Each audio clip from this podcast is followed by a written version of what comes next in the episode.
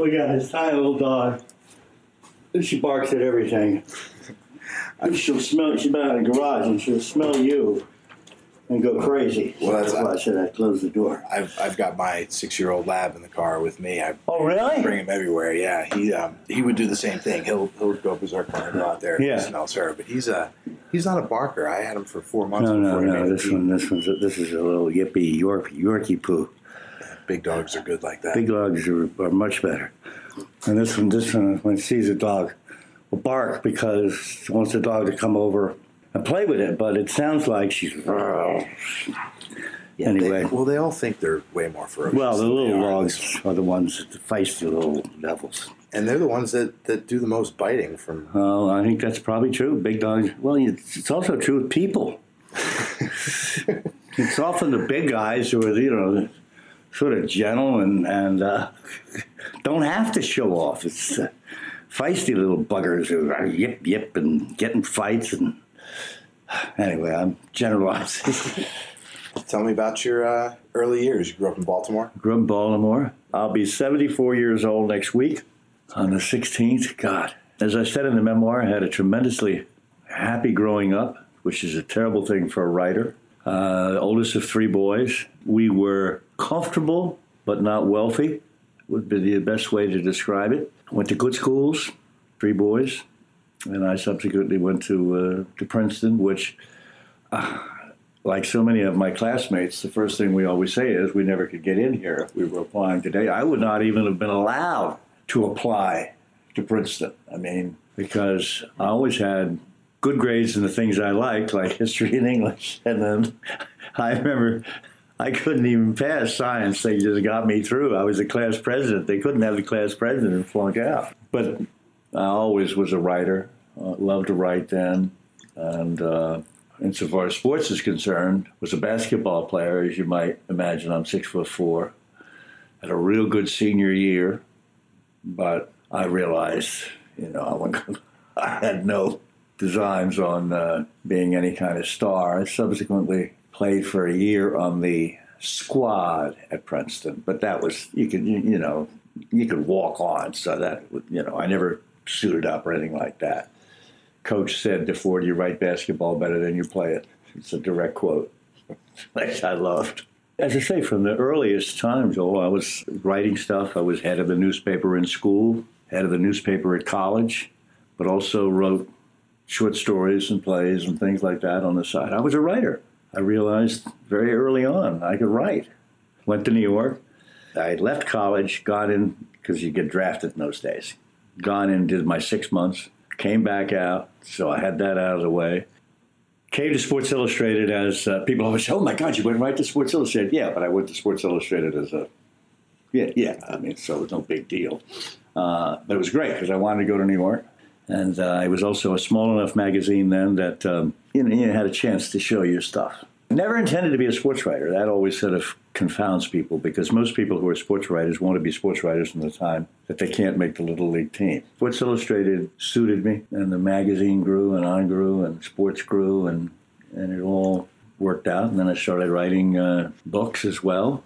Got married in 1965. How did you meet? We met, of all things. Uh, she was a model in New York, but we met at the Delaware Shore.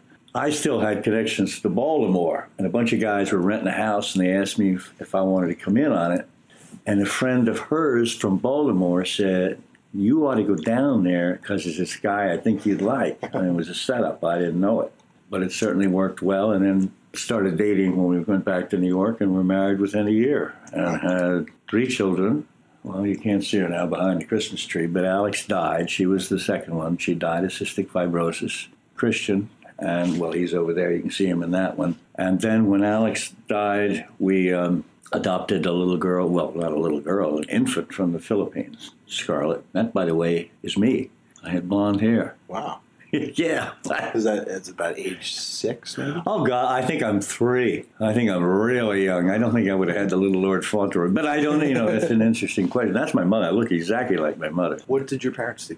My mother was strictly a housewife, which was not unusual in those days, until she was in her 50s when she became a school secretary. After the kids were all sort of grown, she Sure, became. yeah. My father was a businessman. He worked for a small company and he was the number five or six guy. For he was the secretary of the company, but they made porcelain and enamel. I mean, it couldn't have been less romantic. And he would go to work every day, and you know, just was a, an executive, but really just officer of a small company. Did did handle labor negotiations.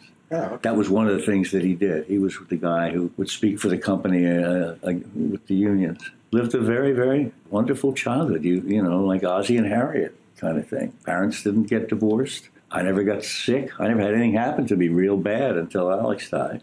Brothers, you close with your brother? Two brothers. The second brother, Mac, was in the State Department, switched over and went to work for Merrill Lynch. Subsequently, was in charge. He's retired now. He was in charge of their whole um, Eastern Empire. He was in Manila. That's how we got Scarlet. At the time, he was in charge of, the, of the, that office, and then subsequently ended up in charge of all of Asia. And my third brother, or my second brother, the third child, Gil, lives in Cambridge. He's a lawyer. He's a good lawyer. He represents senior citizens, and he just, as a matter of fact, had a huge victory for uh, Medicare. I, I saw him before the Supreme Court once. Yeah, we've all, all three brothers have, have lived very happy, full lives. And you've all stayed on the East Coast, more or less. Yeah, we have, even though all of us have moved north. I, I, as I write in the book, believe it or not, my great grandfather, not my great great, but my great grandfather fought as head of a, a regiment in South Carolina during the Civil War. He was an Antietam. Came from South Carolina, and my mother came from Richmond. So we've all migrated north. I've lived in the New York area ever since college. Ne- Never moved back. Actually lived in this house since since the day Ne- President Nixon left office, Wow, I, August tenth, nineteen seventy four. It's for sale now. I noticed that. What's the? Uh, Well, we it's just too big. It's the two of us. The kids have grown, and uh, we we're just going to move in if we can sell it. We've got a bid now, but you know, you know, they bid. And we come back with a counter offer, and we're waiting to hear from them. And maybe they're going to say up yours. I don't know.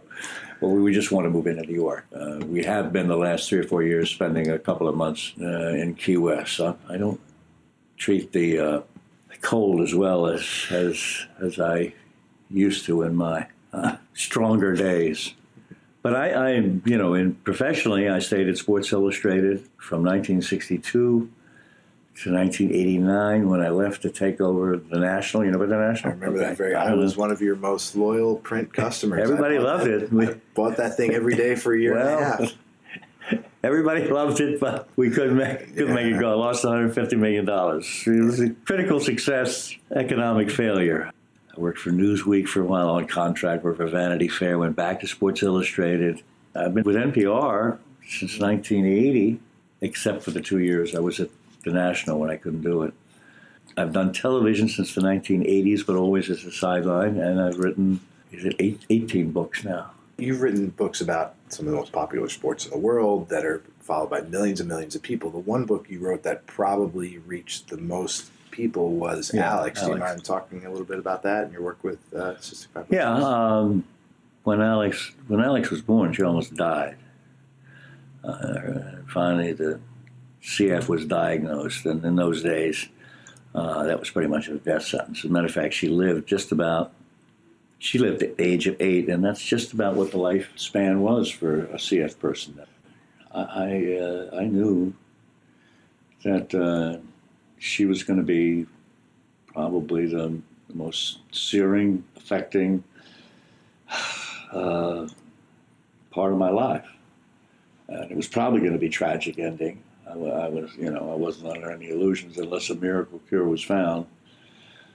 and, and, and of course it wasn't. So I started taking notes about her. I sort of deluded myself, or not kidded myself. I took notes about my son too, my healthy son, so that I didn't feel, it didn't feel, you know, quite so morbid. But I, I knew that if she died, I would write a eulogy for her. If she lived, it would be, you know, magnificent, wonderful. So, well, she didn't live; she died, and then I, I, I uh, I guess it was about a year later, a little more than a year later, that I started writing the book.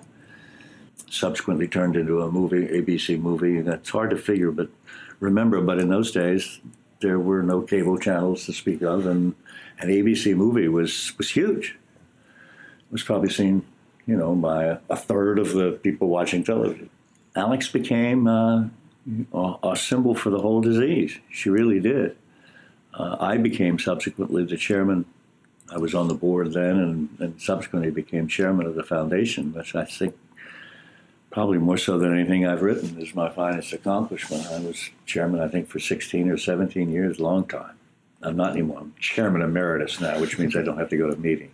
No, that, that book, I still, people come up to me, tell me now how much it meant to them.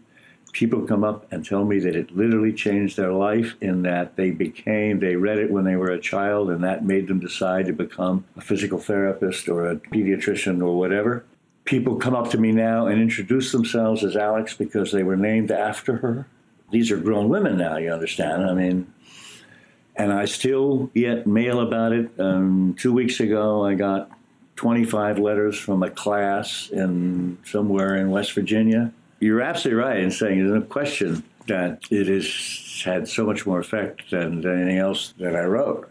Uh, and I'm very, you know, proud that I could have given Alex's life, you know, meaning besides just being a, a little eight year old girl who died tragically. She really was amazing, but I'm sure that everybody thinks their child who shows courage in, in the face of that kind of thing.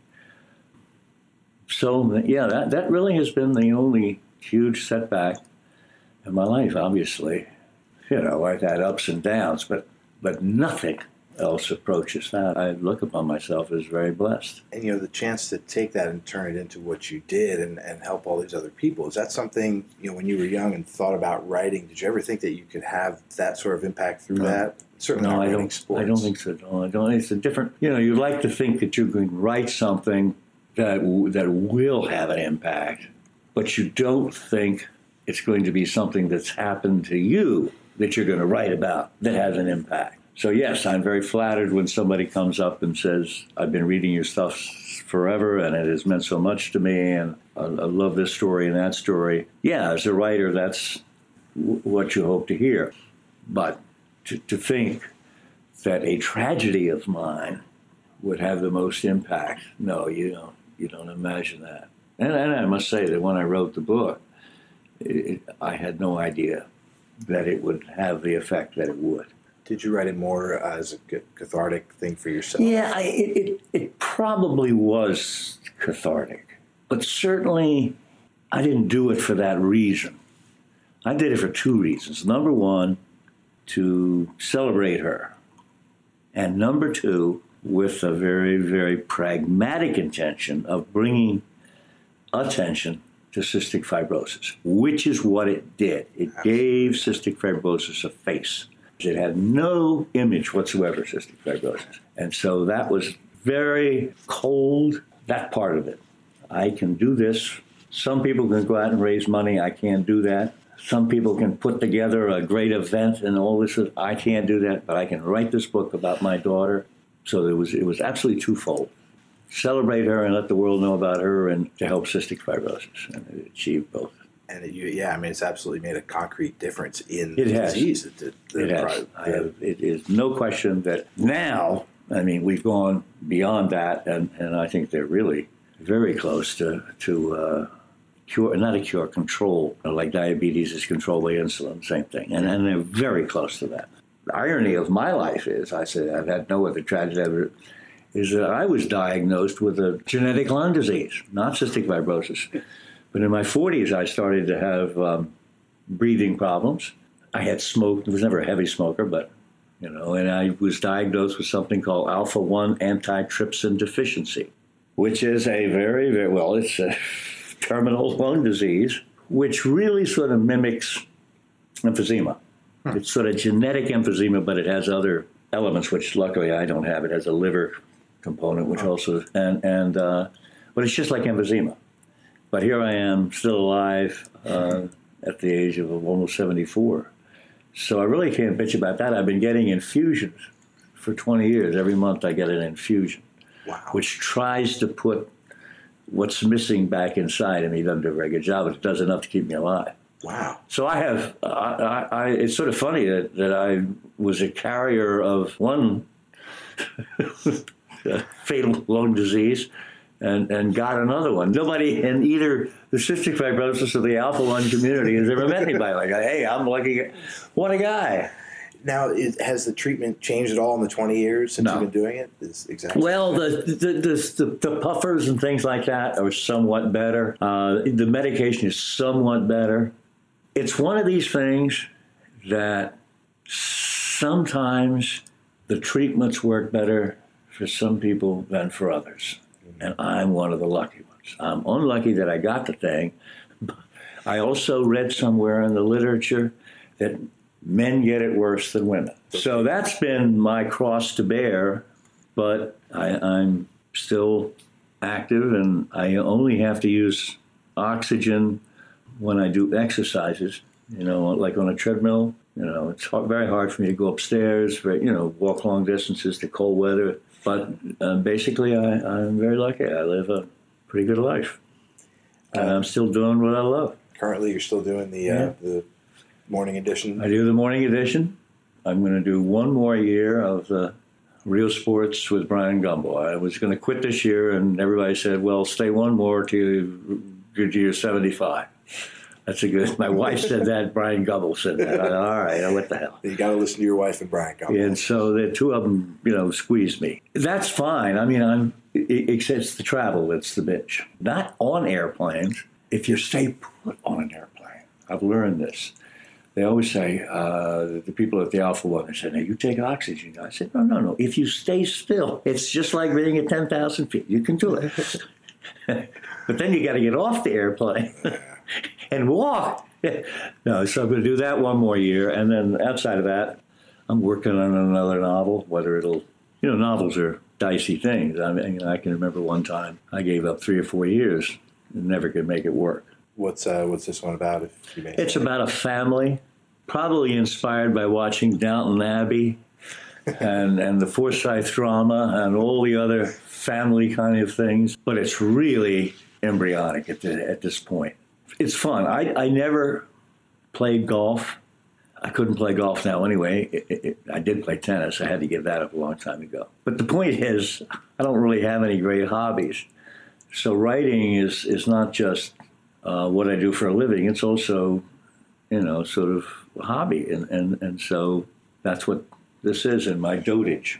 It's your outlet for everything, for stress, for Yeah. for worry, for everything. You know, I just. That's all I've been able to do. I can't do anything else. I was an actor as a kid. I think if I hadn't been a writer, I might have tried acting. But there's nothing. I don't know what the hell else I would have done. I have uh, no abilities whatsoever. I can't fix anything.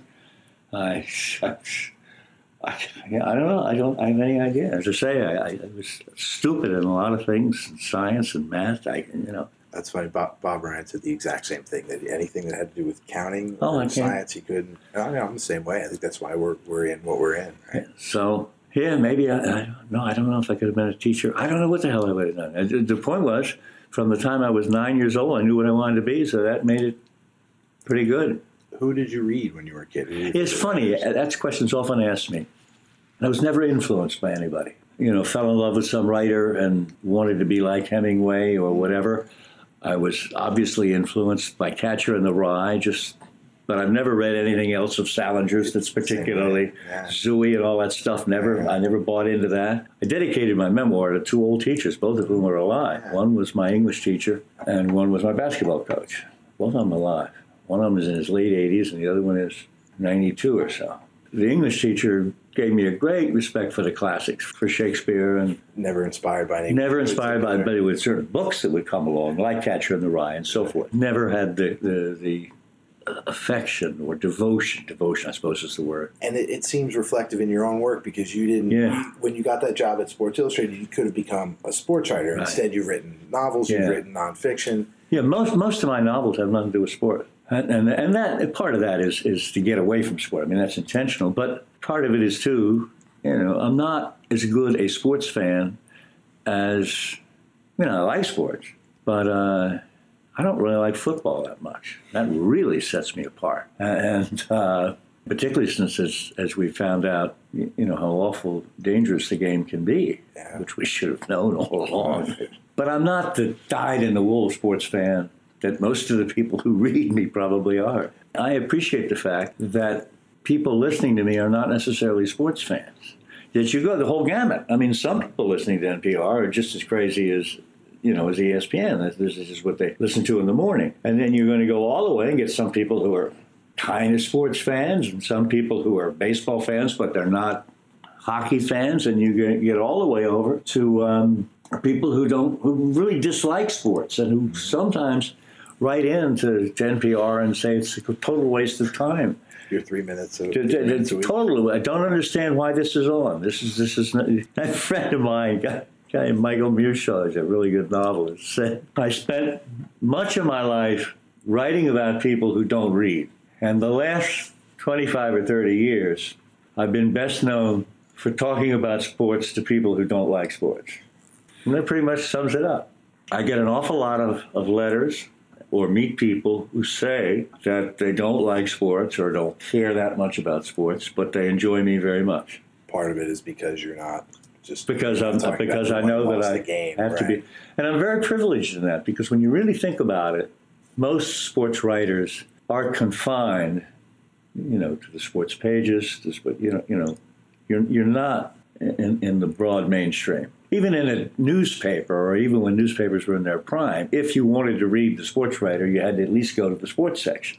Now, maybe he would be right there on page one of the sports section, but you had to go there. And like my wife never reads the sports section, so she, you know, would never would have encountered someone like me. Whereas on NPR, you'd have to change the dial to get away from me. I'm a default position. So, uh, so anyway, it's, it's yeah, it's been a very unusual sports life that I've had as a journalist. And as far as you know, conscious decisions you made along the way to, to make sure you weren't stuck down that path was it just Well, about First of all, the very nature of Sports Illustrated, particularly in the early days, was to my benefit because it was a much broader magazine. They used to do a lot of things. I didn't do but they used to do a lot of, say, environmental stories. They used to do travel stories. So they allowed much more range than had I gone to a newspaper, which really would have been the only other choice. But I don't think, I, I think if I hadn't gone to Sports Illustrated, I really don't know. It's very unlikely I would have gone to a sports section. I probably would have gone into some, or I might have gone and I, you, know, written, say, for television. That, that's always been sort of my uh, regret that I never was able to write drama successfully, anyway. But so the Sports Illustrated allowed me to sort of stake out a position of not being a mainstream sports writer. Funny thing is that in the early years, most of what, what I did was. When I first got to the magazine, I, I covered baseball. I was then the, the basketball writer for several years. And so for much of the year, I was a beat writer. But even then, it was different. You, now, if you're a beat writer, you have to know all the statistics. And in those days, at Sports Illustrated, what they wanted was somebody who could write good stories. I didn't have to be an expert. When I was about 32, 33, I went to the editor and said, I don't want to do this anymore. And, I said, I just, I just can't do it anymore. I don't want to be Mr. Basketball. There's no other sport I want to cover. First, I was covering both college and pro, which says a lot right there. That shows you how little interest there was in basketball at that time. The one guy was covering both college and pro. You know, another, other writers would drop in and do a story occasionally, but basically I was the basketball guy. There was one basketball editor, one basketball writer. And about seven or eight years in, they came to me and said, Well, we got to split it. And this relates to what you're talking about. I remember very distinctly, said, You want to do the pros or the colleges? You get the choice. I said, Oh, God, I want to do the pros. Colleges, I said, are, you know, they're, they're such a fraud. I mean, it was even then. I said, At least the pro. I liked the pros better because it was grown ups. That was part of the reason that I chose the pros then because colleges I knew were, you know, it was all a joke. But then the last year I covered was the year that the Knicks won. Was that 71? 71. So it was 32. And then, uh, then thereafter, covered some tennis. But that was a secondary sport, so you didn't have to, you know, I'd go to Wimbledon. and then maybe I'd write two other pieces in the part of the year. So essentially, I was through covering sports when I was 32 years old, and I'm 74 now. So 40, I've been covering, I've been writing about sports for the last 42 years without covering them. People are astonished. They still don't get it. I'll see somebody at the post office, and it'll be the first week in May, and they'll say, "Well, why aren't you at the Masters?" No, the first week in April. Why aren't you at the Masters? Oh, I guess you'll be going down to spring training. You know, they think that's what a sports writer does, which I understand. It's very, very seldom that I go to a game. That's just, and now I'm too old to go to games and fight the traffic and walk up the steps. I can't. No, but I mean, essentially, I haven't gone to games in 42 years. Wow. Do you remember the last pro event you went to? My daughter in law is a producer for SNY, the Mets network. So, got good seats to a Mets game this year. The only other reason I would go to a game would be I would be doing a story for real sports so in the last few years, I went. I mean, as a fan, I went to the Kentucky Derby one year. I went to the Preakness one year. I always go out and see the tennis. But the last football game I saw, I couldn't. I couldn't. Uh, couldn't tell you. Have no interest in going out. Which, by the way, is happening to a lot of other people as well. Cold weather, get in the car, drive, get caught in parking freeze your ass off, sit there, watch the game, pay a huge amount of money. You can sit in your own house and on these magnificent television sets that are larger this, than this room. That's what's happening. I'm ahead of the curve. When we were kids rooting for for a basketball team, we didn't care what the guy's contract status no. was. I think he had no idea. He couldn't do anything about it. He was stuck with the team. So it wasn't like I wonder whether Joe Smith is going to leave the team this year when his. Well, of course he's not going to leave the team. He's owned by the team. The guy couldn't go anywhere, so now you didn't talk about him. Maybe they're going to trade him, but if they did, then you're going to get something in value. So, and you know the guy, the guy that's responsible for a lot of that, Marvin Miller, uh, just yes. away. Marvin Miller was a very, very important person in, in the whole history of, of American sports. The concern for money, do you think that's actually washing away legitimate fan interest? No, in I don't think so. I, I mean, people have said that for years, but I haven't noticed it. I mean, yes, I mean, I read the paper and I see they're offering Kevin Youkilis $12 million. I mean, Kevin Youkilis, $12 million? He's just a journeyman now. He's just, why? But that's what the market will bear. And they would not be offering him $12 million unless they thought they were going to make more than $12 million off of Kevin Youkilis. In an odd way, the figures are so outlandish that the average person can't relate to them. It means much more that you're going to buy a beer and it's $6 or $4.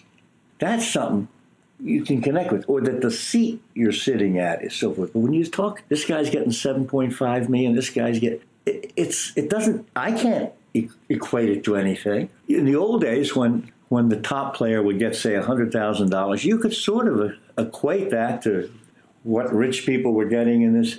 But now it's just just so I don't think it turns people off. No, I do not think it turns people off at all. The only thing that turns people off, oddly enough, is the idea that college athletes would get paid.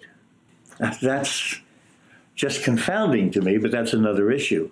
But that really is, uh, upsets a lot of people. Yeah, it doesn't upset people that, that the NCAA signed a ten billion or twelve no. million dollar contract no, that and they can't share share it with the with the no, kids. And it, it doesn't seem to bother them that a run of the mill professional is going to get eight million or twelve million or whatever, but a college athlete gets nothing. That it, it just that's changing, by the way. It's changed huge. It's a little bit like uh, same-sex marriage. Fifteen years ago, you couldn't hardly find anybody who would think uh, gays should be allowed to marry. Very few. And the same thing with, with college athletes. 15, 20 years ago, no one thought college athletes should get paid, or no one. There are very few people. And now that has shifted markedly. Now, particularly in this section of the country, I'm sure that in the Southeastern Conference, it's still looked upon as heresy. How long do you think, maybe until that actually some form of that? I I, um, I have a feeling that the lawsuit that's coming, the O'Bannon lawsuit, which is coming down the pipeline, which does not relate directly to athletes getting college athletes getting but that that is really going to start to unravel the NCAA. I, I'm sort of af- afraid myself that, like Steve Spurrier came out not long ago and said, Yes, I think they should be paid. And he made suggestions that were minuscule. In other words, you know, $300 a game or some, I forget what it was. Whereas I think, you know, they should be paid, you know, hundreds of the, the Alabama quarterback should be making a million dollars a year. Not as much as Peyton Manning, no, because he's only 21 or 20 years. But I think that's the territory that they should be paid in. But it's amazing to me that these guys have not seen the way the train is headed and that they don't want to put it off on the sidetrack and give them a little money. It's amazing to me because I think that whenever it does occur, then they're going to make a lot of money. But when that happens, I, I just, there's a, such tremendous resistance. I still get people who say things like, well, I don't care that much about the Olympics now that they get paid. And I think they're full of it. You know, the whole idea that some guy running the 100 yard dash doesn't care as much now because he gets paid. I mean, it just, it makes no sense. It makes no sense that Michael Phelps is a different creature than Mark Spitz. Michael Phelps doesn't, isn't just as competitive as Mark Spitz is. That's crazy. It's just that the only difference is Mark Spitz didn't get paid and Michael Phelps did. I think people it's just sort of in here. Most of them think that amateurism has been around going back to the Greeks. People have been brainwashed. Well, we see that too now. People don't want the NBA stars in the Olympics anymore. They want to roll Yeah. back to the under 23 team. I can understand that from the, from the NBA point of view, and I can also understand the argument, which I think is a good, like, like golf is going in, and people say, "Wait a minute, golf has got the Masters, golf has got the U.S. Open." right. It's the same with tennis. Tennis has got its tournaments, doesn't need it, so I can understand that. I can understand David Stern not wanting. In effect, he's given away his product. That's a different argument. The NBA does not own these players. No, they don't. If Kobe Bryant wants to go play in the Olympics, should he not can't, can't to? stop it. But soccer does do that. So they've let a loophole in, and and I think they let two players or something like that. Essentially, soccer, which is terribly corrupt, as we all know, all of these things, these international organizations are corrupt. You just start with that premise. they don't want the Olympics to compete with the World Cup. And I don't blame them. If I were them, I would be trying to stop it too. And that's what Stern's trying to do. But no, he does not own Kobe Bryant. If Kobe Bryant wants to play for the United States of America, David Stern can't stop him unless he writes it into his contract, which they can certainly do. So go go back down a level, and essentially these college players are owned. You sign that scholarship, you're owned You're by on that school. You can't stock, and barrel. you can't go out to dinner with a with a Oh. fan. You can't get a, a part time job at Radio Shack. Yet they're expected to earn all these billions of dollars for. Uh, Well, even before you sign the contract, you, you're, you're, you're not allowed to get an agent, which is where else in American society could I get a lawyer to help me make a decision? It would be like you coming in and telling me, well, you, you can't get a real estate to sell your house, Frank. In other words, what I'm saying is even before you agree, you have to live by the rules of the NCA, which is you can't pay a lawyer to help make your decision. and it, you know you can't even interact with the, the staff enough to Yeah. inform yourself. a lot of the rules in the NCAA are there to stop cheaters. But then, once those rules are made to, to stop the really bad guys, they really end up hurting the kids. I mean, I understand the genesis of the rules in most cases. Your parents can't travel, all that, you know. Then it ends up that you can't go to a funeral because that would be allowed, that would be giving Improper benefit. Yes, yeah. So, I mean, and we've all tolerated it. And, and the people who are most to blame are the people in my profession. We don't, it never occurred to me when I was covering, now I was very young, and it was a different era. Obviously, um, as you can see, I've let myself off the hook. But it never occurred to me when I was covering college basketball that I should also be responsible for covering the NCAA nor did any editor say that. Oh, so, so maybe I would occasionally drop in a line about how ridiculous it was. But nobody who covers college sports covers the NCAA. The answer would be, well, nobody wants to read about it, and that's true. But journalists have been really remiss. We've covered professional sports. we were late in coming to the party, but we covered the strikes and the lockouts and, and the things like that. We wrote about free agency. As I say, we were late in coming to it, and once again, it was you sort of had to be led to water to do it. But the NCAA, largely because nobody disputes it. In other words, the reason we covered the strike is because were, the two sides were having a, a. Nobody ever disputes the NCAA, but nobody in our profession ever, until very recently, I'm talking about until very recently, stood up and pointed this out. We would in passing. We, it was almost sort of a joke, you know. And if you accept the premise of amateurism, then you excuse the NCAA. That's basically it. The NCAA is based yeah. on amateur. I mean, everything flows from that. We're going to control the players by forcing them to be amateurs, and everything flows from that. And everybody accepts the idea that this is the way. Rah rah rah. Even though amateurism doesn't work, never has worked. Even though college sports have never worked, going back into the 1870s, ringers, yeah, money under the table. There have been, I think, eight Final Four appearances vacated in the last 22 years. Yeah, I mean, it's always been forgotten about very quickly. Well, first of all, when was it vacated? Not in 1992. Years later, it made a blip, I suppose, in um, Massachusetts or in inside circles, but nobody really knew. The University of Connecticut just got turned down for the ACC. Now, whether or not that's a good thing or bad thing, I'm not getting into that. But they desperately wanted it. The UConn basketball team, everybody has known, has been cheating for years and years and years. Now they can't even play in the Big East tournament. Nobody graduated since 1924. But that doesn't come up because Jim Calhoun is a god. But obviously, that's the reason the ACC said, we don't want UConn. My God, nobody graduates. And then they'll say, well, look at the rate of graduation, which of course includes mostly lacrosse players and swimmers and softball players. Softball players. I mean, it's all such garbage. I'm sorry. I just I get started and it just it just blows my mind. No, I, I love that you mentioned that number because UMass likes to tout their graduation rates being for student athletes being at or slightly above the national yeah. average. They're about seventy four percent. The uh, women's numbers are 94, yeah. 96. The non-revenue men's sports are all in the mid 80s, yeah. and the football and basketball teams are in the 40s. Down there. Yeah.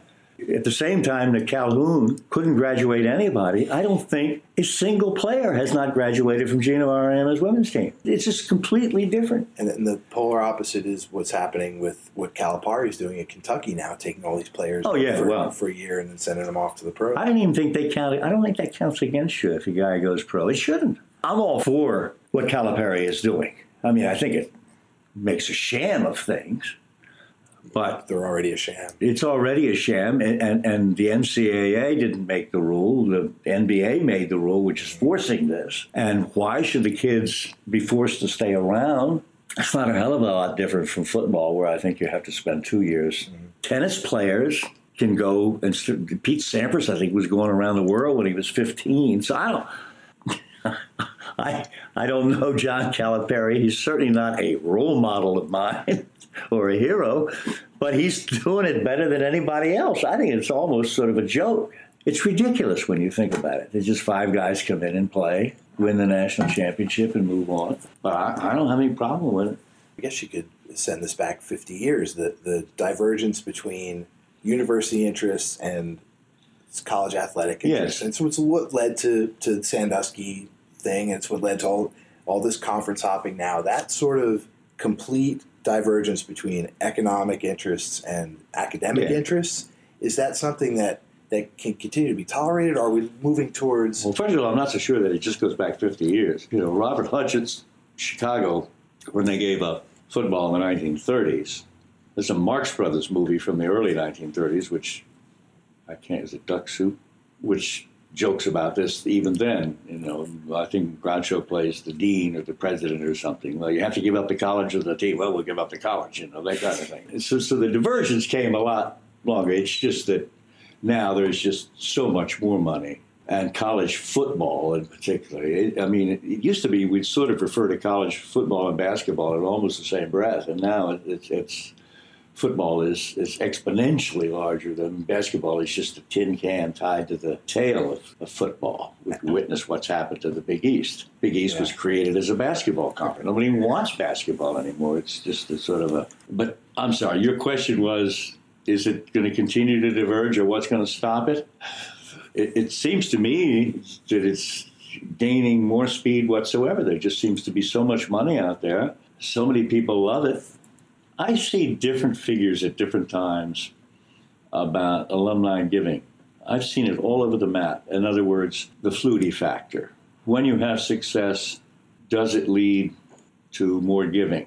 And I've seen it both ways. So I don't know what the answer is. I, I remember at, the University of Seattle years ago when they gave up basketball, and the president told me it helped our giving. I mean, this is like 30 years ago. So I don't I mean, that's always the argument, though. The argument is that it makes us more famous. I've also read, again, this is the Flutie factor. Yes, all, all sorts of more kids applied to Boston College after Flutie, but they weren't better students. Right, they were just yeah. more guys. I've never seen the correct figures as to does football really have an impact and basketball? Does it really have an impact beyond the simple fame that it brings to the school, which is in effect immeasurable?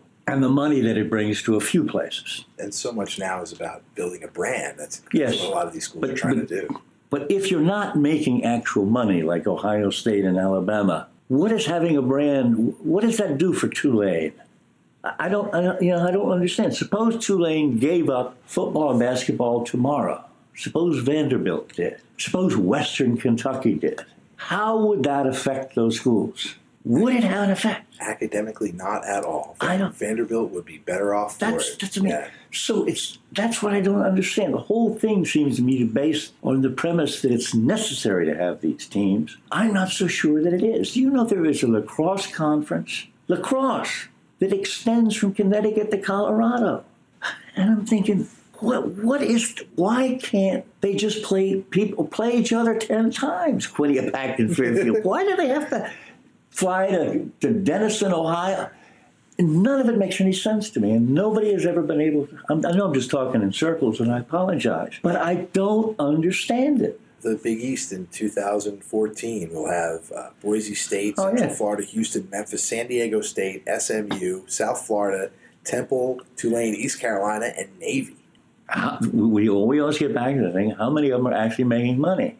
And then, why is it that football has to pay for the athletic program. The history department doesn't have to pay for the sociology department. The people who run these universities are supposed to be making decisions, and their decision is we can't afford a sociology department. It's not we have to build up the history department so that it pays for the associate. You see what I'm saying? If you want to have athletics, fine, but maybe they should just be intramural. But the idea that football, and this is what's usually applied as a justification for football, pays for lacrosse, pays for swimming, pays for tennis, is, is I think, another very, very specious argument. Once again, it's unfair to the kids who play football because essentially the guy who plays linebacker is paying, instead of he getting paid, the assistant swimming coach is getting the money that should go to the linebacker. And, and so, I mean, so the whole thing is so, if you'll excuse me, un American uncapitalistic, undemocratic. I'm sorry. No, no, it's funny. You're the first person to suggest a sort of merit-based, you know, professional model for paying college athletes. But but you're right. It, that is by far the more American of the two. Yes. To give every kid 500 bucks a week is is pure socialism.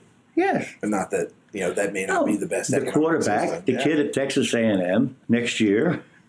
No, Johnny should, football. Yeah, Johnny football should get a $2 million contract.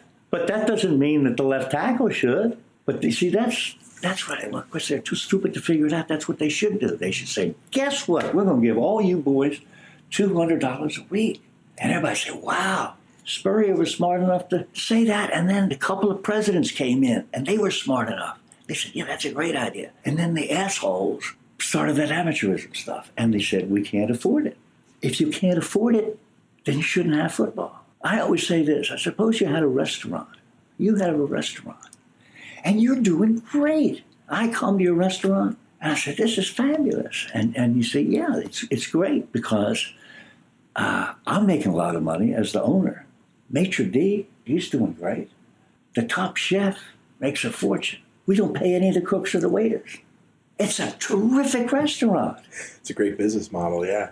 It's a great, it's exactly, it's a business model. And I say, well, you know, you have, you have to pay the cooks and the waiters. And you say, but if I do that, I can't make any money. And I say, well, then you can't have a restaurant.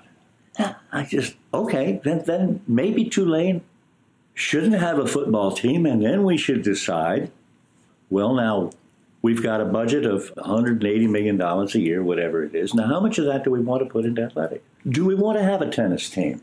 Or would we rather have a small uh, Italian department? Which is more important? Do we want to put it all into intramural sports? I mean, the University of Chicago is doing, so far as I know, pretty damn well. And I don't know what kind. Maybe they're in Division Three or something like that. But they gave up football almost 100 years ago. Those, it seems to me, are the choices. Now, you get into one more thing, which is the whole business of, of, of football concussions. Why does my alma mater, Princeton, field a football team? 3,000 people come out to the games, and most of them are older than I am. Students don't go. Young alumni don't go. Maybe they go to the Yale game every other year. You're putting all this money into this program where guys are, are risking their brains. And to my mind, it's not worth it. Is, is that does it really bring anybody to Princeton to have a football team besides football players? Does it really bring a single person there? Would it be missed? Yes, the alumni, some of the alumni would have a fit. But after five years, and I think that would be true at an awful lot of schools. And maybe it's going to be forced in a while. Part of it is a fear of being left out of step with someone, but I believe, and again, this is getting off the track from the NCAA because football is just, this has all come up, but I think so far the suits have been pretty much confined, the lawsuits, to, to the NFL. Mm-hmm. That's got to change. Yeah, oh, down to high school. It's going to start at high schools, and, and somebody's going to sue the team doctor and all of a sudden, doctors are going to say, whoa. And then you're going to have a football team without a doctor? Or with a terrible doctor. Oh. Yeah. yeah. Or, or some high school, suburban, like the one here in Westport, whatever conference they're in. They're going to say, this, this just isn't worth it. That we're liable to this kind of. I just, I think this is all coming down the road, but I don't know. There seems to be such a measured affection for football that yeah, I mean, like anything else in this country, we, we, we like our traditions and we hold on to them. I know. Long past their, yes, we do. their usefulness. And, and, and, I'm sure if, you know, they tried to take soccer out of Italy, they'd have just as much of a problem. Sure. Uh, but the health issue really does, piled on top of the expense issue. I, I can't, I just can't visualize it 20 years from now. I won't be around 20 years from now, but I just can't see it's going to be the same you've managed to uh, be lucky enough to cover athletes like Pele, Billie Jean King, Arthur Ashe, yeah, uh, yeah, uh, John Carlos. Uh, do you think we'll ever see another athlete like that? Are the economic interests too great? I think that if you look back, the people that you're talking about came in an era when young people, whether they were athletes or not, were stirred up and active. I think it's more a function of the times than it is of the athletes. I think if there was a draft today, you would have just as many athletes popping up and being as outspoken as Ashe and Jim Brown and, and all those sort of sort of people. It's always we say, what's the matter with athletes today? But I don't think athletes in the 1930s and 40s were particularly outspoken. And I don't. I think it was just that. Yeah, that, Jesse that Owens, cohort. Yeah, yeah. Right. Jesse Owens the poor son of a bitch, he wins, but again, this is the press. People don't know this. Jesse Owens wins all those gold medals. It's been a little hyped up, you know. You think that Hitler came and slapped him in the face and everything. You know, it wasn't as dramatic as that, but nonetheless, it was dramatic. Do you know that then he was not allowed to stay in Europe and run? No, no. The Avery Brundage would not allow him to stay in Europe and run and make money under the table. But you see, you don't know that. Very few people do, and nobody wrote about it. It was like, Fuck it. And so he comes back. He can't get a job. And then he's running in state fairs against yeah. ponies. We have at least come a long way. And the fact remains, though, that everywhere in the world, every if somebody can contradict me on this, I'm waiting to hear it. Nobody ever has. Everywhere in the world where amateurism used to be connected to big money sports, it isn't any longer, except in college football and basketball in the United States of America. Tennis, big money, rugby, swimming, track and track field, field skiing. All of those sports were big money and amateurism. And one by one, Juan Antonio Samaranch, who ran the Olympics, was the biggest douchebag that ever lived. He was corrupt. He was a pain in the ass. He was arrogant. But the one thing he did was he was smart enough to see that amateurism didn't work. And he said, okay, Mr. Basketball, okay, Mr. Skiing Federation, you guys want to run it any way you can, that's fine.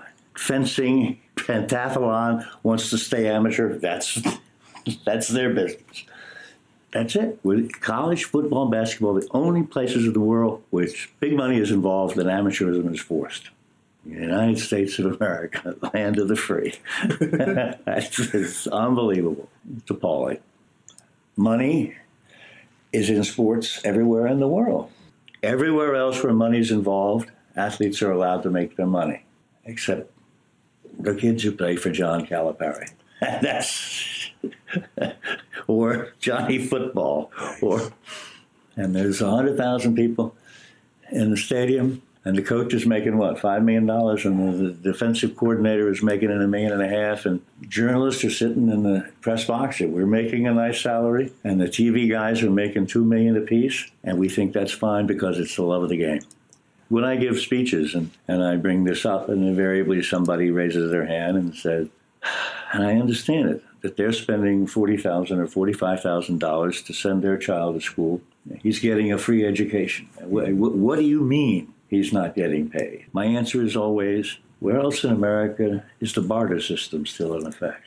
Where, where else would you take kind to whatever you do, sir? And your, I don't think so. And then you could get into the business. Well, first of all, they don't go to classes in there, and they that's all a fraud. The academics are fraud. You know, that's an argument, and I understand it. It's a very visceral argument, particularly if you're paying forty thousand dollars to send your kid to a, to, which is a whole other thing. Yeah, and these kids are in you know, class fifteen hours a week and, and study hall for twelve and practice for twenty. So they're they're certainly yeah. putting in their time. But I was stunned. Well, I shouldn't say I was stunned. Surprised when all this business about the University of North Carolina popped up. Mm.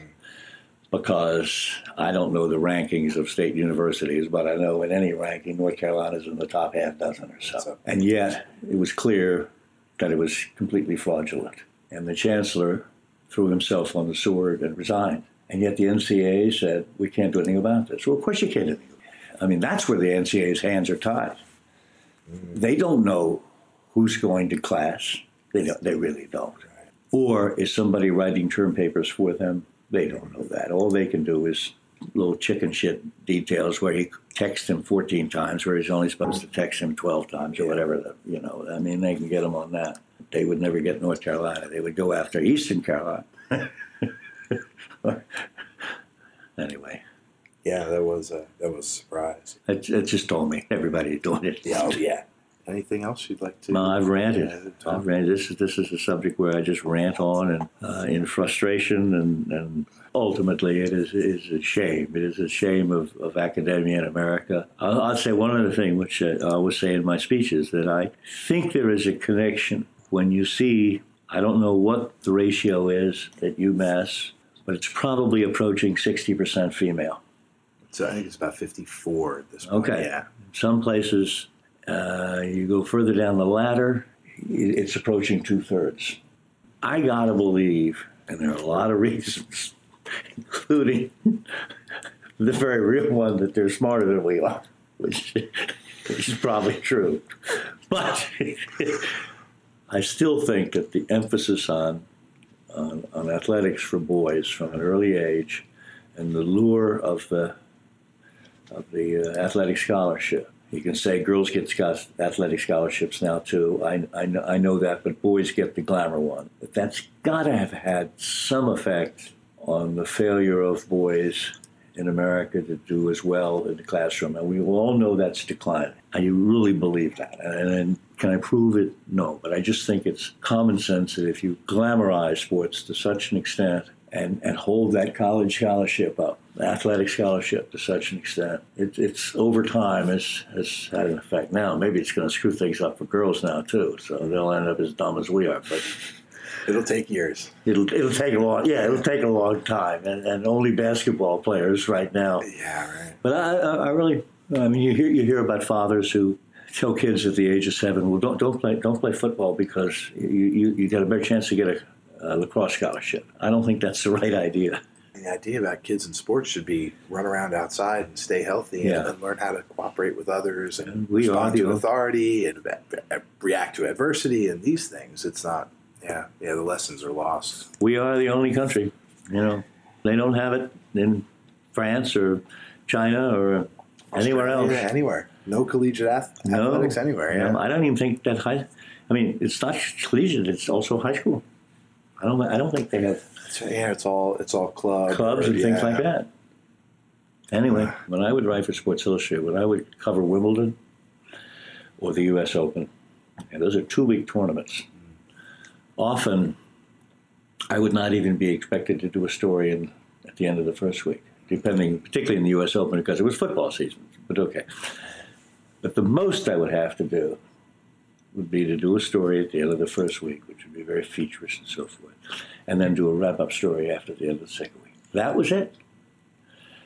The kid today who's doing it, he's filing for SI.com he probably does he get to see any matches? I could sort of say, well, I think I'll go over here and see, you know, so and so, and maybe right from the top, it's changed. He's, he's live blogging. He's that's right, blogging. Oh yeah. They probably say, look, would you do uh, radio for? There's probably a SI radio or some connection, and it's important to us. And, uh, and part of that's economics too. The newspapers don't have the money. The broadcast outlets don't have the money. That's right. You know, so they. Yeah. Oh yeah, I've always often said I came at the right time. I, I mean, I don't, I don't like being 74 years old. so, but 200 years from now, when we're all dead and gone, and we're all up in heaven, I can say to the guys, "Hey, I came at the right time. I'm sorry. Take me a while to get the last word in."